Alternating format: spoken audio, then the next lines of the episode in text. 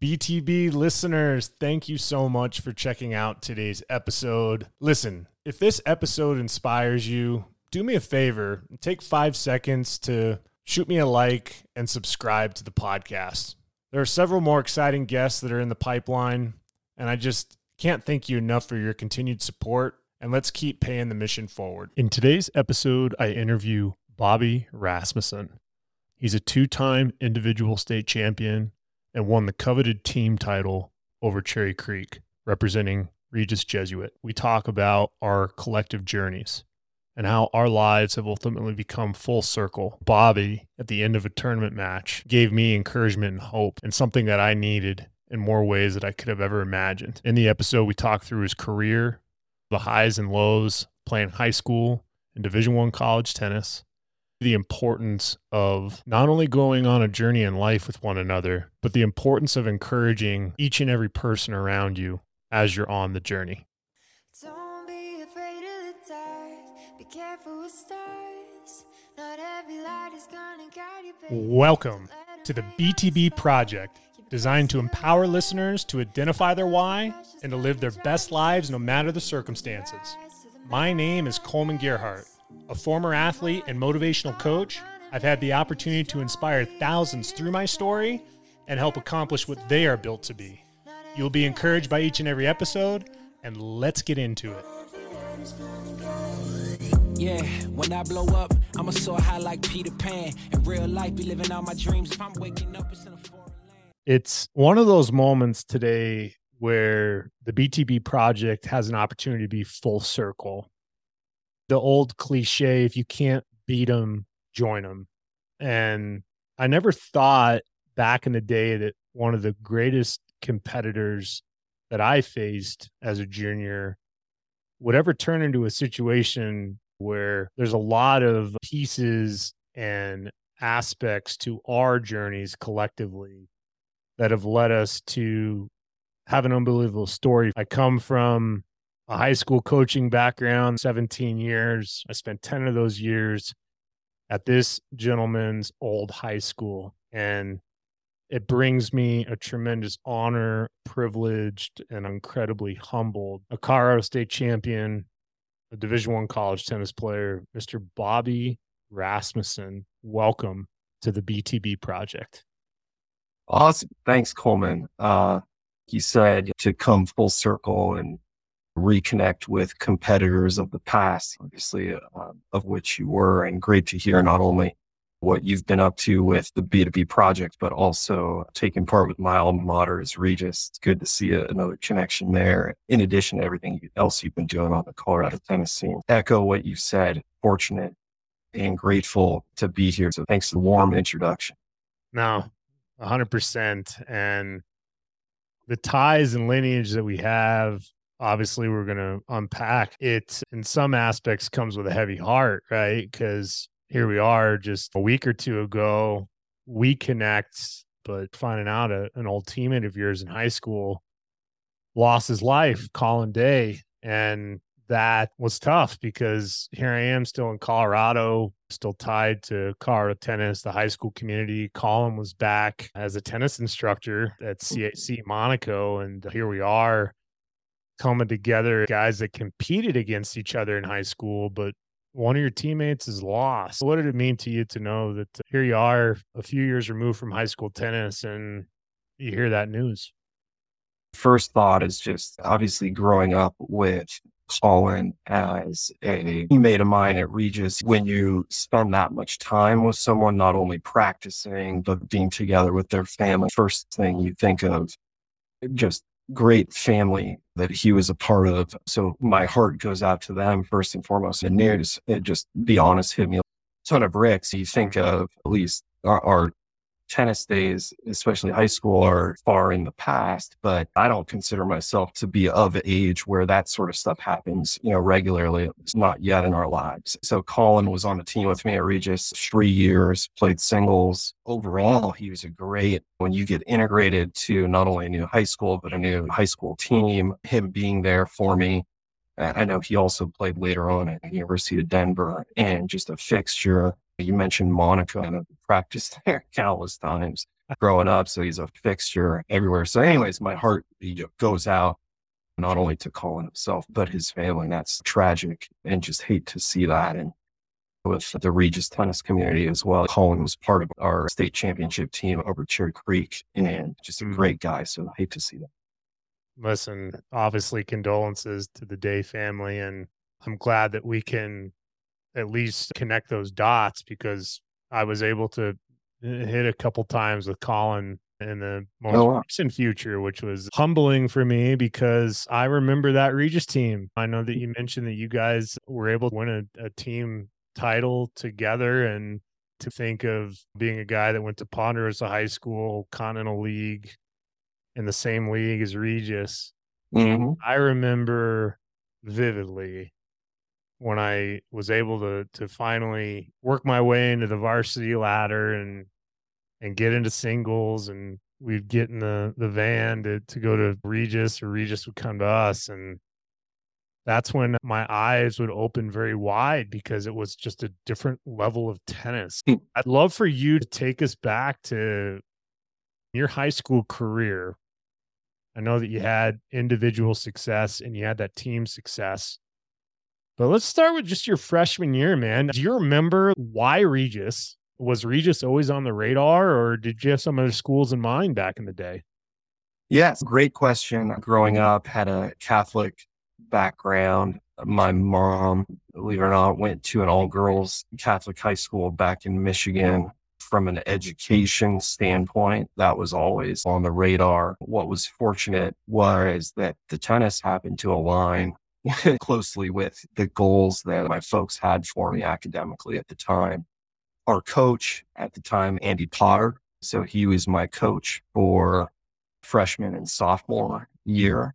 And incredible guy, Kentucky, big time player. And kind of uh what he didn't accomplish, Bobby. Who was a high school tennis coach that has his resume? Yeah, no, uh, all American, yeah, big time player, and was awesome. And and I had worked with Andy out at Inverness prior to that. So not only that connection, but some of the guys that were on the team ahead of me, uh, Mark Weinig, Brent D'Amico was there for a year or, or, so before he ended up transitioning out to Texas. But, but anyways, yeah, just overall great bunch of guys. It was interesting. Regis was always known for being, I'd say, more top heavy compared to whereas you have Creek historically Creek at the time that we had knocked him off had won 17 straight or some obscene number, but they were known for always being incredibly deep. So Regis would always have a fighter's chance based on our singles play, but it was so difficult to compete with Creek from one doubles through to four doubles. So that's where the battles fought and sometimes won, sometimes not. But yeah, so that's how I ended up at Regis, mainly a mix of the academics, but they were at least with Andy and some of the guys on the team was had that connection that was established early on.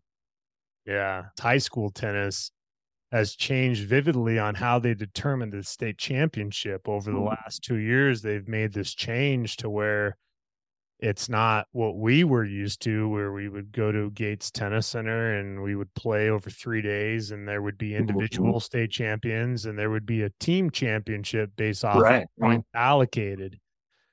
Being a high school coach now, it's much different. It's a dual state championship and oh wow. and an individual state championship. So the top 16 teams that okay. compete for the dual state championship are seeded based off of their dual season finish. So okay. essentially they seed the top 16 and you play dual matches hmm. throughout a couple periods of weeks while wow. integrating the individual state championship to where you still play regionals and then you go play the individual state championships amongst the dual state championship. But I share that with you because knowing how you just mentioned there's a lot of top heaviness with some of the singles and there was points allocated in the old format. Mm. An old OG Regis Jesuit tennis team do against a Creek, knowing that it would be a dual to determine the state championship. Yeah. Trying to think back, Creek had some pretty impressive years. Chad Harris, that was their number one player a couple years, at least my, uh, my freshman and sophomore year, but it, would be, it would be a grind for sure. You, you compare that to how they do it in college with division one and other divisions as well, just where you go head to head through the NCAA tournament, right? With each position counting as, as a spot. And it really makes front of the lineup down to the bottom really crucial and, and, and critical. And I know in the old format, you said they'd have different points allocated, right? For how far you'd get at one, two, three singles all the way down four doubles. And you said Creek was always tough, especially on the double side, but they had some grinder in the front of the lineup too. So I don't know. It, would be a battle. We didn't, we only got them once out of hey. my four years there. So what they've done, I'm a Colorado native. My dad went to Wheat Ridge. My uncle went to Wheat Ridge we all remember that 96 team, that Creek for the first time, Chris mm-hmm. Jenkins. Mm-hmm. When it comes to what made me start ticking as a tennis player, it was knowing that history. How cool would it be to knock off prestigious tennis program? Bobby, they were on the cover of Sports oh, Illustrated back in 96. Yeah. And I know you're saying just to, to knock them off once, but I want to go back there for a little bit was I know you had Potter for your first two years.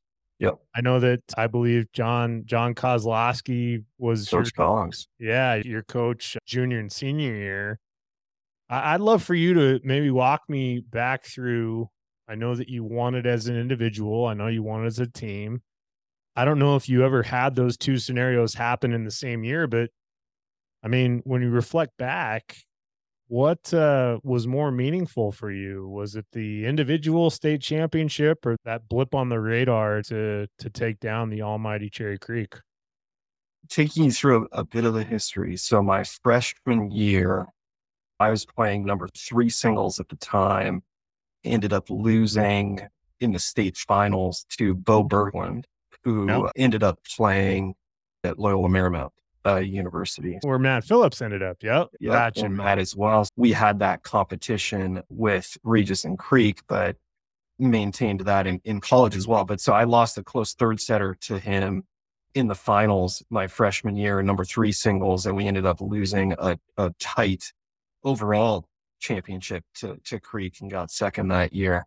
Follow it up the next year, and I was able to win the number two singles title and then that year also captured the, the state crown, which is a big deal for us because we, not ashamed to admit it, but we hated Creek with every fiber in our body from their coach. His name was Kirk Price. The guy Kirk Price, man. Just, goodness. We thought he was just a heinous individual in terms right. of tennis. It was concerned, not personal, but it was a big deal for us and did not because operated with an air of arrogance that really got was motivation for us. But they had the right to when right. you, when you're on the cover of Sports Illustrated and you're doing what they did in the manner that, that they did over the years. Hey, they could talk the talk. So that was a huge deal for us. Soft, my sophomore year to end up winning that title. And I still have to me, one of the great pictures I have at home is me hugging that that giant state trophy, and that's a proud moment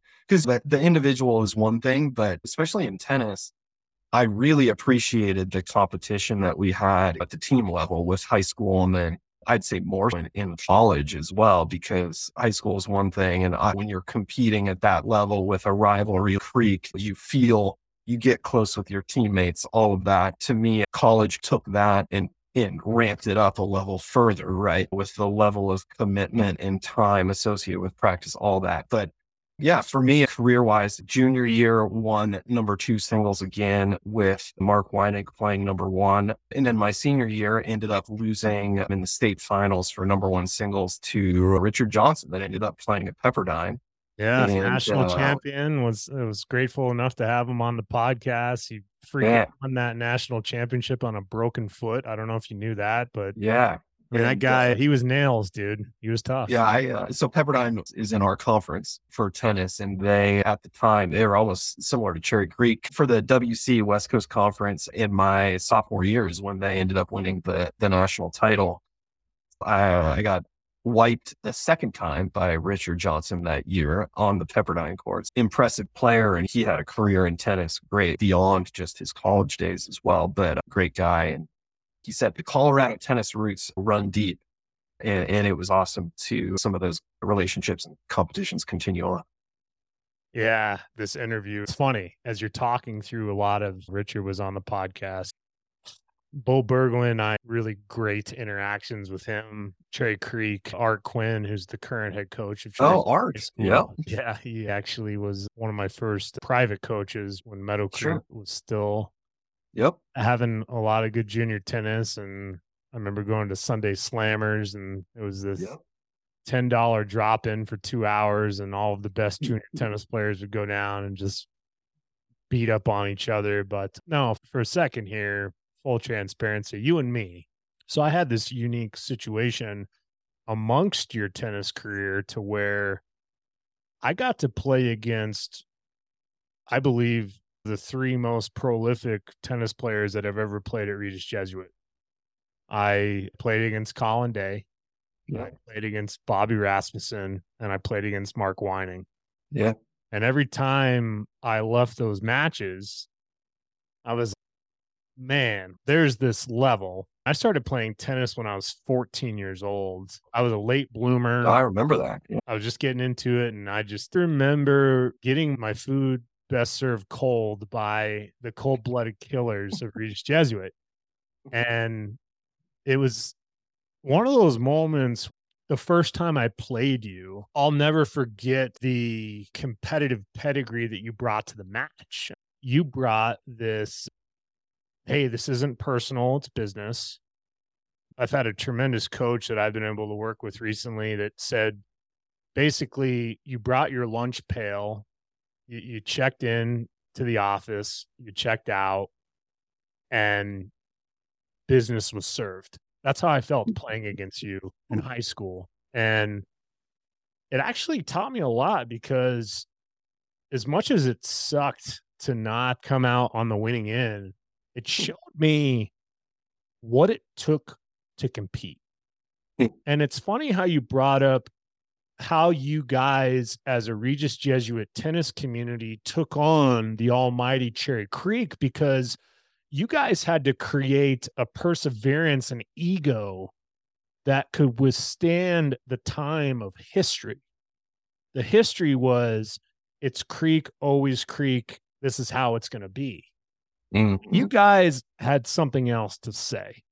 Mm. Bobby, I mean, your sophomore year, it sounds like that's the the mecca of your high school tennis career where you win it individually and you win it as a team. Yep. How in the world did you guys and and coach Potter take on that year to know that you would have a chance to knock off one of the greatest high school tennis programs and athletic programs in the country? the way you tell it, it almost seems more daunting than it did at the time. Thinking back, we knew we had a chance, obviously, the year before, uh, where you get close enough and you know that you have the pieces, right, to be able to be able to do it. And then with Mark, myself, and Colin, kind of role for singles, right? We knew that with the scoring, the way they did it for the state championship, that, that we'd have that we'd have a chance. But Andy Potter, that guy is an animal in terms of competitiveness.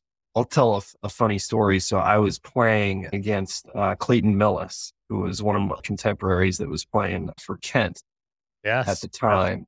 I was in the match with Clayton and we were going back and forth. And at one point, there was a questionable line call or something. And no joke, Andy Potter ends up reaching and grabbing Clayton by the shirt, pulls him right up to his fence and says, You better never, you know, never effing make that call again. You know, and it's like, I'm looking at Andy and I'm like, with Whoa. another, like the opposing team, the opposing Yeah, like- team, dude. Yeah, and, I, and I'm like, and, and I and I think it was because you know Clayton actually had like talked back to Andy ah. when he had questioned the call in the first place. He didn't just do that out And of uh, prerequisites. out I of, got you. out of thin air. I But you know, it was like, and I'm looking, I'm like, all right, this guy means business. So you think of any, and again, I'm not comparing our teams to any, any sort of team that you see that wins a championship, but oftentimes the team take on the personality of the coach, right? Or take on the, you have an ethos of the team that you're able to take as your DNA. For us, again, we Creek is that from our standpoint as the the pompous ass group of guys that was going to try to win right. and rub it in our face year after year. And it was up to us to bring that lunch pail mentality that, hey, we're ah. here to scrape and fight and compete. And until we get there, until we get to the top of that hill in our DNA to to fight and do what we needed to try to get there. And it started with Andy. And you look back on my high school career, certainly that sophomore year where I had a year under my belt freshman year where I'd gotten super close losing in the finals to Bo under tough circumstances with and that was trying, but I had learned from that, been able to come back the year the next year and have more, less nerves, less mm. all that to be able to perform in, in the moments that mattered. Not only that, the teammates as well. You think of high school tennis, you have guys that are playing one, two, three, four doubles. A lot of times these are guys that they're not playing competitive tennis. They're not playing open singles tournaments, right? They're right. good tennis players, right? No joke. But at the same standpoint, if you're winning a, a high school title, you need your number one guy through your four doubles. And one of my best friends, Brian Kavanaugh, he played number four doubles with Clark Cryer. Yeah. And our soft, my soft, again, they did enough. They lost in the finals at number four, but they did enough to be able to, again, step up when it mattered in a way that the year before Brian was on the JV team. And it's, you think of, it's just, they also took Andy's mentality to heart in circumstances where they hadn't played a ton of competitive tennis to where they'd be tested or the nerves or all of that. And oftentimes it comes to light at regionals or state. And it's all right, you know, big moments for uh-huh. to be hanging on, hanging on guys. I'm fortunate to say that all those guys, you go through it and have a team and teammates that, and you know, that's why honestly the news with Colin hurts so much. I ah. have a picture with him and I arm in arm with the trophy and with holding on to the trophy. So it's things like that where obviously not only being close with guys, but going through the fire and living the journey of that is a big deal. I'm so appreciative of you sharing that. And what a wild ride being a coach myself. I know it comes from the top down, being able to be the image and the light and the influence players pick up on it, they take it on to either help them or hurt them. And the, oh, yeah. fact that Coach Potter aligned himself accordingly for you guys to do something extraordinary your sophomore year. I, I couldn't be more proud of you and that team. And Bobby, you and I, as much as I talked about those head to heads in high school. Hey, we had some battles. Some battles, but I remember vividly one battle that was outside of high school it was a sectional tournament. I don't know where we were. I don't know if it was Utah or Las Vegas or something, but it took me a little while to get my tennis legs underneath me. But here I am being the recipient of some very tough losses to you. And I just remember playing this particular match. I'll never forget the end of the match.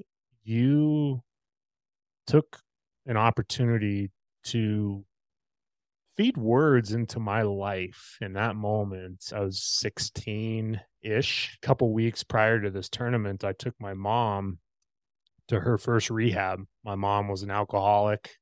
Mm-hmm. And at that point, my dad had moved out to try to find a, a safer place and a better situation. My brother had moved out as well. And I was living by myself with my mom. Mm-hmm. And I get to this tournament and I'm basically holding on, trying to navigate life see Bobby Rasmussen in the first round of this sectional, and I'm you got to. but what was so compelling about this was Bobby provided words of wisdom and hope for me. You encouraged me, and it was around my serve.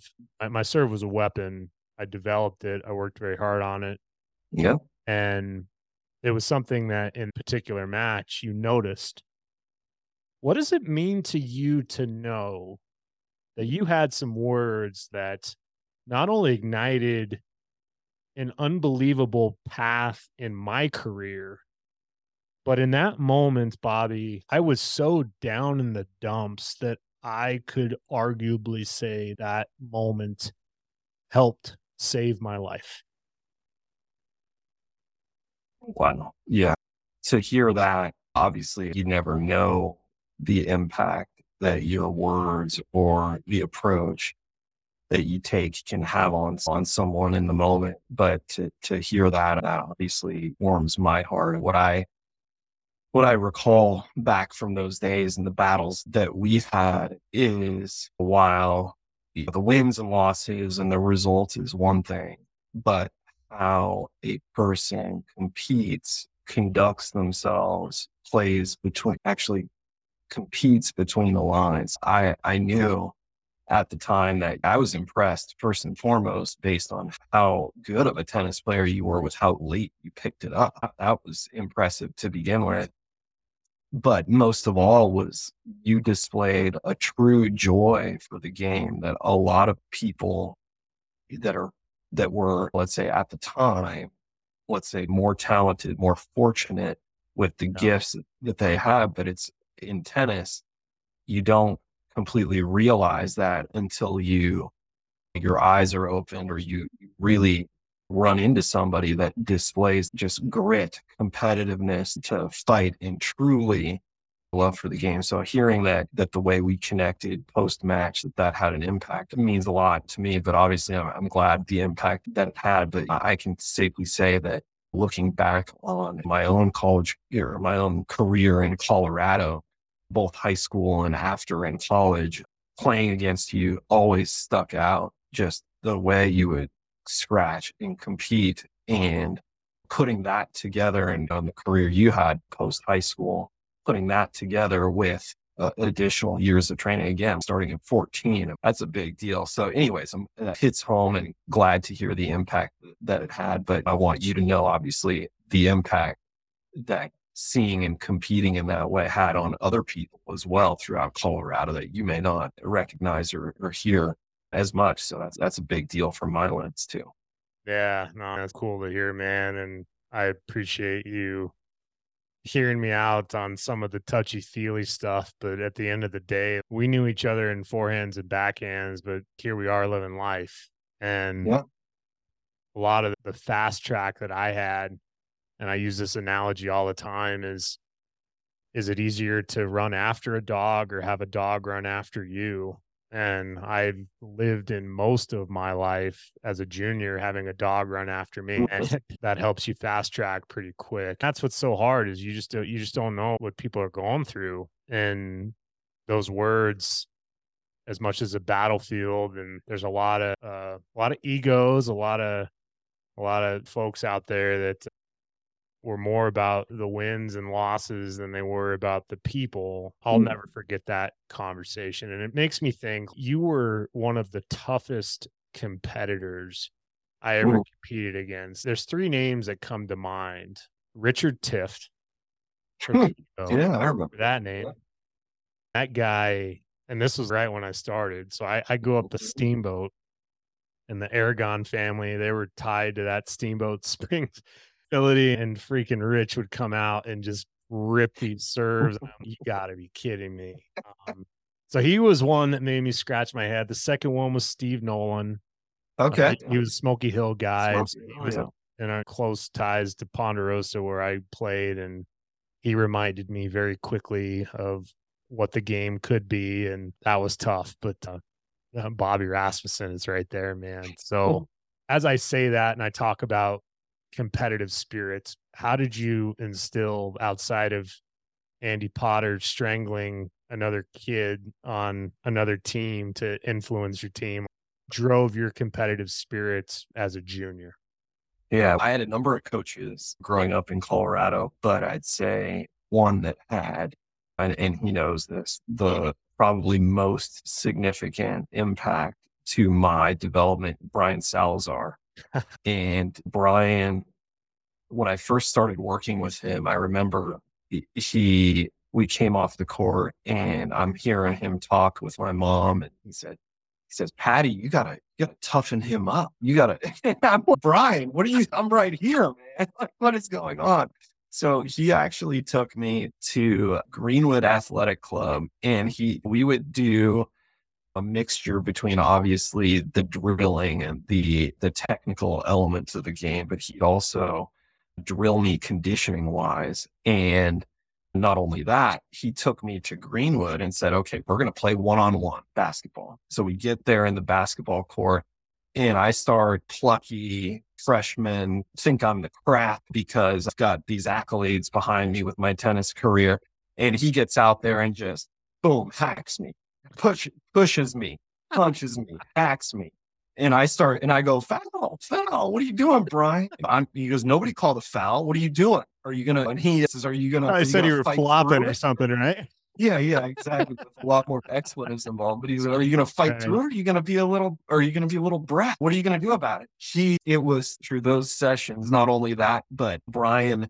He ended up taking Matt, Matt Phillips, and I to the snowball tournament in Salt Lake City in between you know, the first rounds of the tournament, we would go back to the hotel and Brian had a knack for when he would hit you with a pillow, it would feel sledgehammer being delivered. Brian, we would get into these battles where he would literally try to toughen us up physically and really have fun while we were doing it too. But he not only instilled the toughness in me, but also had it had an approach where you know you compete your ass off on the court, but how you treat people, how you engage with them, ultimately in the long run, it's as meaningful, if not more, than the wins or losses. But in the moment, you're obviously focused on the results. But Mm. but Brian, I'd say in my high school years, he played a, a huge role in terms of toughening me up, getting me to really compete. And then from there, the the college atmosphere, and we can talk about it a little bit more, but at, at Santa Clara and my teammates there, in addition to you know, my coach at the time that's now he's now the head coach at Alabama, but you Yeah. know, you get thrown into the fire and you either you either survive or you don't. And there are a number of guys that that that didn't so didn't survive and either left the team or couldn't hang and, and it was there was always an element of guys would trash talk or guys would push you and push you to be better but at the end of the day there was always an element of, of love or element of Mm. uh, bonding behind it, where in the moment it would feel you're being challenged and pushed to the brink, but it was being done in a way pushes you ultimately. I don't know if it's a uh, a piece of wood or if you bend and bend over time. Strength. I don't know. Probably bad I- analogy. Maybe it's No, no, you and treat that wood, two. it can bend into a beautiful piece of art or can Right. Absolutely. Right. Yeah. So it's so I'd say, yeah, that not only so you have Brian as an influence, but you have Mark Weinig being somebody that was at Regis that was playing number one, playing singles ahead of me for my first first for three years, right? So he played number two while I was number three in my freshman year. He played number one sophomore and uh, junior year while while I was behind him there. Just having influences where you have people and guys that are either older than you or helping to again push and instill a sense of culture that's associated either with a team or with a certain approach to how you do your work on a day-to-day basis. But yeah, uh, I'd I'd point to those figures, but Brian, the, his background, he's a big lacrosse guy. In addition to Right. his, what he's done, I mean, he yeah, exactly. He's, built a little bit of a tank, right? A miniature tank. So whenever I would try to to step on him, he would quickly remind me that even though I was taller than him, I, I'd be put in my place pretty quickly. So that was helpful to have. Yeah, it's it's full circle because I was able to spend some time with Brian Salazar myself. He was a tremendous coach. He actually gave me advice and words of wisdom, no different than you after that match. So I don't take that lightly. And then think of Brian, how he was in your life, my similarity would be after high school when I went to a tennis academy in Litchfield Park, Arizona. I had two coaches from Poland. I got introduced to the academy by the gentleman Paul Benzinski, who played at Oh, Paul, there you go. Yeah. and he had heavy Polish ties. His dad Yep. actually used to clean the floors of my dad's office building. Oh wow. And that was the only reason that Paul Benzinski and I ever connected in that way. And yeah, he Hmm. was gracious enough to provide that resource. I go out there, I work with these two guys from Poland. They very vague English. Robert Wojek played at South Carolina.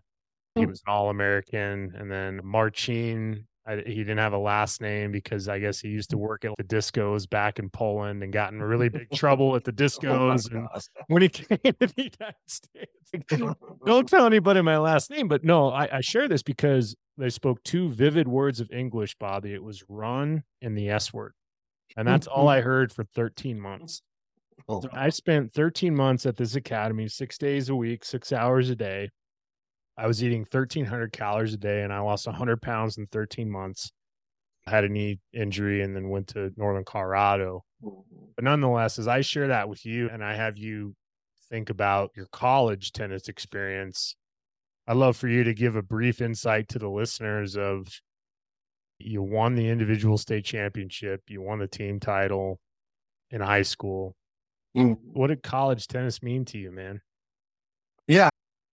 The I'd say as much as the high school tennis and you know high school tennis environment was meaningful, I'd say it was most meaningful based on the team competition because in order to be, and I know you're familiar with the get recruited and get scholarship I did at Santa Clara, had to position myself through sectional tournaments, right? One of the things I'm most proud of in my junior career is being able to I, I qualified for Kalamazoo. I was one of uh, 10 players that was uh, a four year Kalamazoo.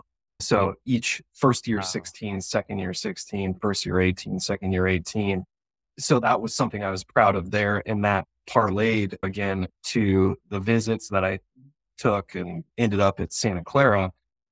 And I'd say college career wise, what's interesting, I know I alluded to a little bit earlier how you get pushed because even though I know a lot of times players will show up to a college atmosphere and have something promised to them or something depending on the level that you're at. But truly for me, even though it was a scholarship athlete, it was still having to prove yourself. So my first year, I came into a team where the year before they were ranked around 60th in the country. So again, not an NCAA tournament team, but competitive tennis team.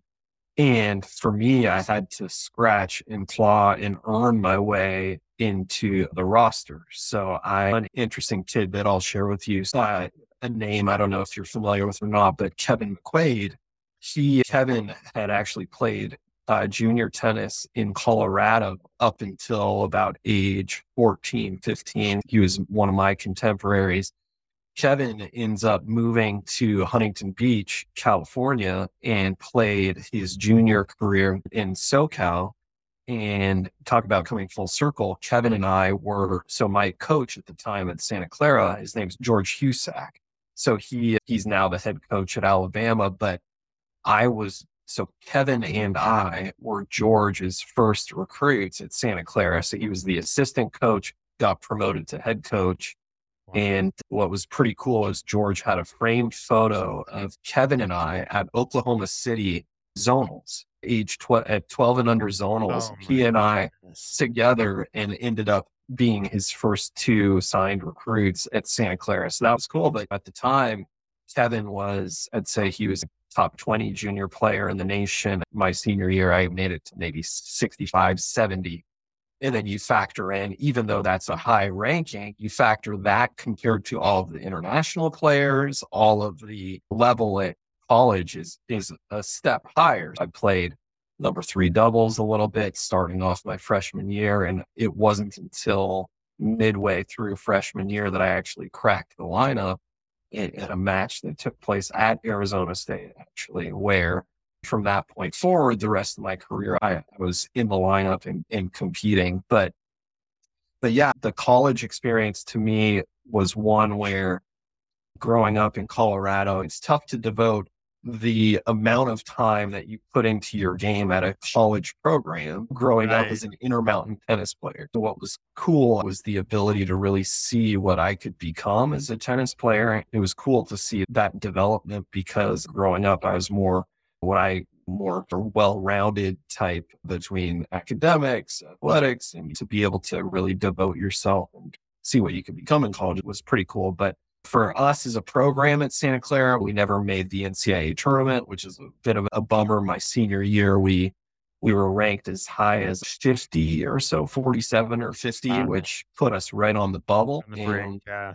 unfortunately, we ended up getting fourth in the WCC tournament, which burst our bubble. and Pepperdine was always, I know we mentioned Richard Johnson, but Pepperdine yeah. was always they our conference and our automatic bid every single year that I was there. But but yeah, just getting to compete and uh, I'll always be grateful at Santa Clara. Obviously, when you the college environment with the amount of time, energy that you devote not only to to the game but also with your teammates and to those relationships that stuff sticks with you i'd say probably more obviously the high school stuff is a big deal but it's yeah, it takes that to another level, and, and I'll always be thankful for that for that as well. That's it's fun to walk through that with you, Bobby, because knowing team oriented environment, I experienced that myself in college. So here we are, right? We're 20 ish years removed from when we were competing against each other. Yeah. And you have uncovered where I'm at today and some of the things that have transpired because of that moment that you and I had on the court to where you decided put a positive message into my life. Mm-hmm. After my college playing career, I followed my brother's footsteps. My brother's 4 years older than me. He's a high school soccer coach, 22 years into it, actually as a assistant girls coach at Regis Jesuit still. And wow. I eventually took took on that pedigree and ended up at Regis Jesuit. And yep. my athletic director was John Kozlowski, hmm. Coach Koz, who was your coach. And I came there on a whim. It was to help a friend of mine, Ann Slocum, coach a girls tennis team as an assistant. She desperately needed somebody. And I said, sure, I'll give it a shot. And then that first year, we were right on the brink of winning a 4A state championship.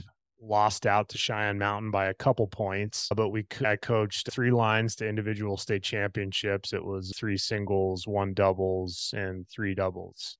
Oh wow! And the three singles player, her name was Kate Carroll. Her brother Matt Carroll won a state championship at Kent Denver. Yep. And anywho, so I started as an assistant and then Ann leaves suddenly. I didn't want anything to do with high school tennis mm. coaching, head coaching, moving yep. forward, and I fell into it. And then 10 years later, I coached multiple individual state championships at Regis on the girls' side.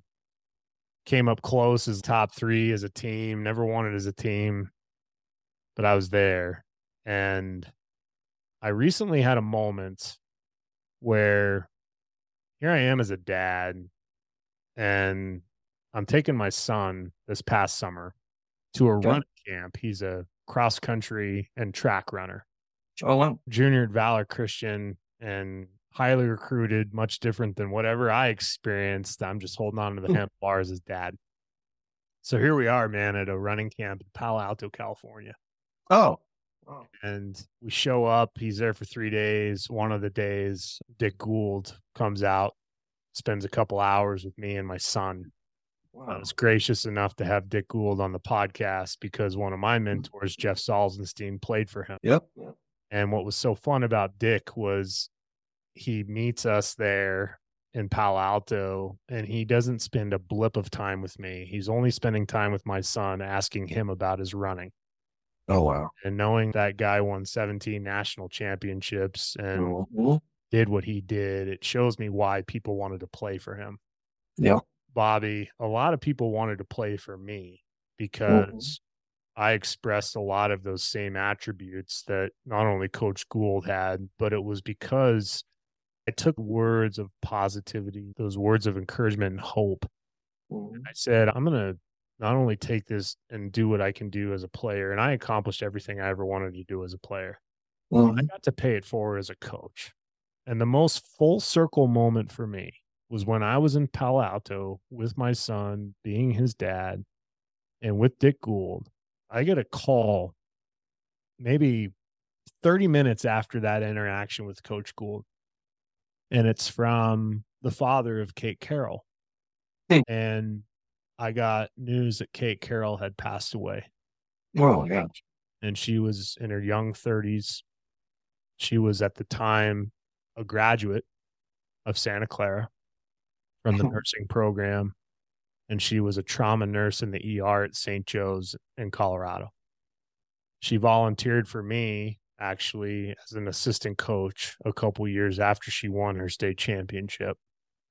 and here I am, less than 24 hours after her dad got the news that he mm-hmm. lost his daughter, that I was one of the first phone calls because I was an impact. Bobby Rasmussen, as I paint that picture, what does this moment mean to you knowing that tennis has created an opportunity for you to provide mentorship to someone like myself to where it was paid forward to where it helped other people. What does this mean to mm-hmm. you bobby?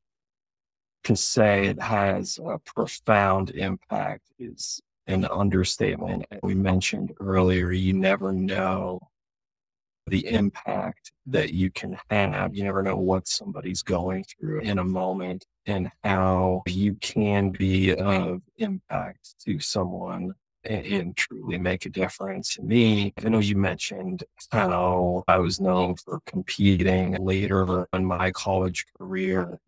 I took that competitive edge to a level that really where part of what I would try to do is win on the court, but also win mentally. And, and that was mm. in some ways having that be a focus to where you're either getting in someone's head or trying to influence the outcome of a match by scratching and clawing. There were a lot of people that would say that the way Santa Clara competed was at a level that was different than other schools.